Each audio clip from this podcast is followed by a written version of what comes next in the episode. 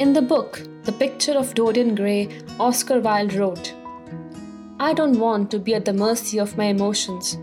I want to use them, to enjoy them, and to dominate them."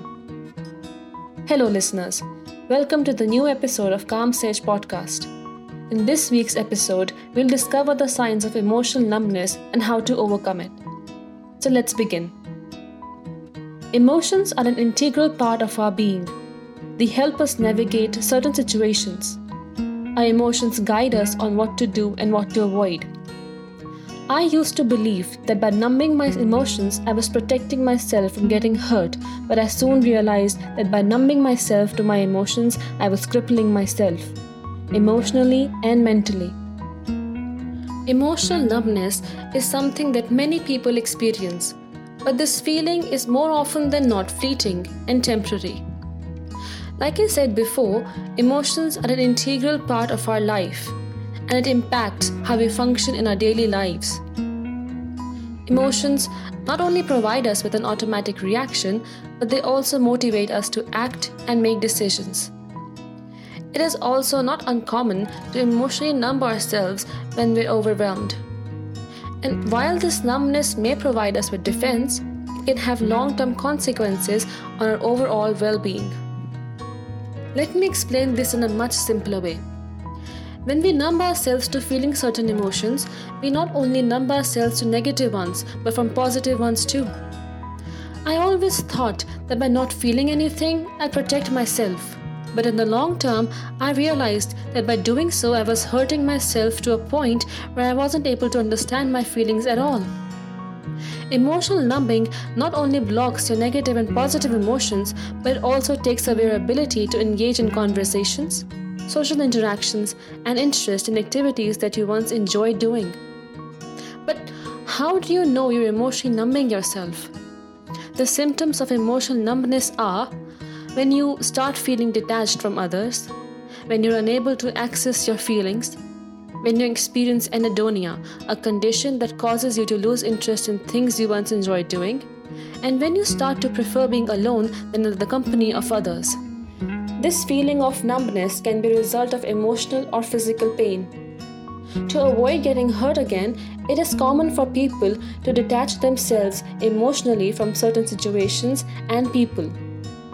While doing this, you may feel short-term relief, enough to move on, but it may hinder your ability to connect with others and experience your life completely.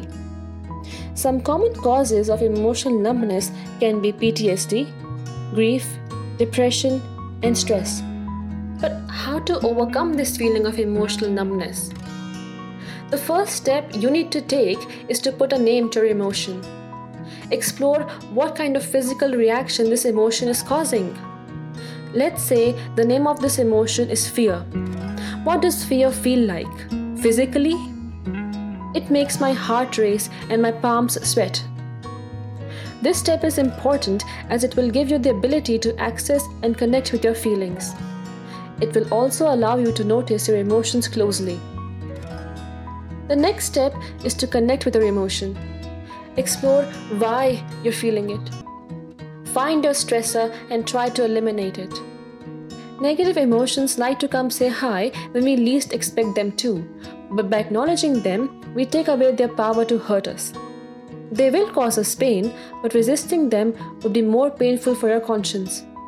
Other things you can do is practice mindfulness meditation, exercise regularly, interact more socially, stay active, and relax. Connect with a support system. I know reaching out to your friends and family can feel tough in such situations, but trusting them to help you understand your feelings and emotions can help. Learning to overcome the feeling of numbness can be difficult at first, but acknowledging your emotions and not letting them control how you're supposed to feel is the most important step. Address your emotions as they are. Don't shut yourself to them. They are what makes you, you. Your emotions are everything. They make us feel happiness, joy, sadness, anger, and even pain. They make us feel. As Sabaa Tahir, an American novelist, rightly said, Your emotions make you human. Even the unpleasant ones have a purpose. Don't lock them away. If you ignore them, they just get louder and angrier. Until next time, stay healthy, stay safe, and keep feeling happy.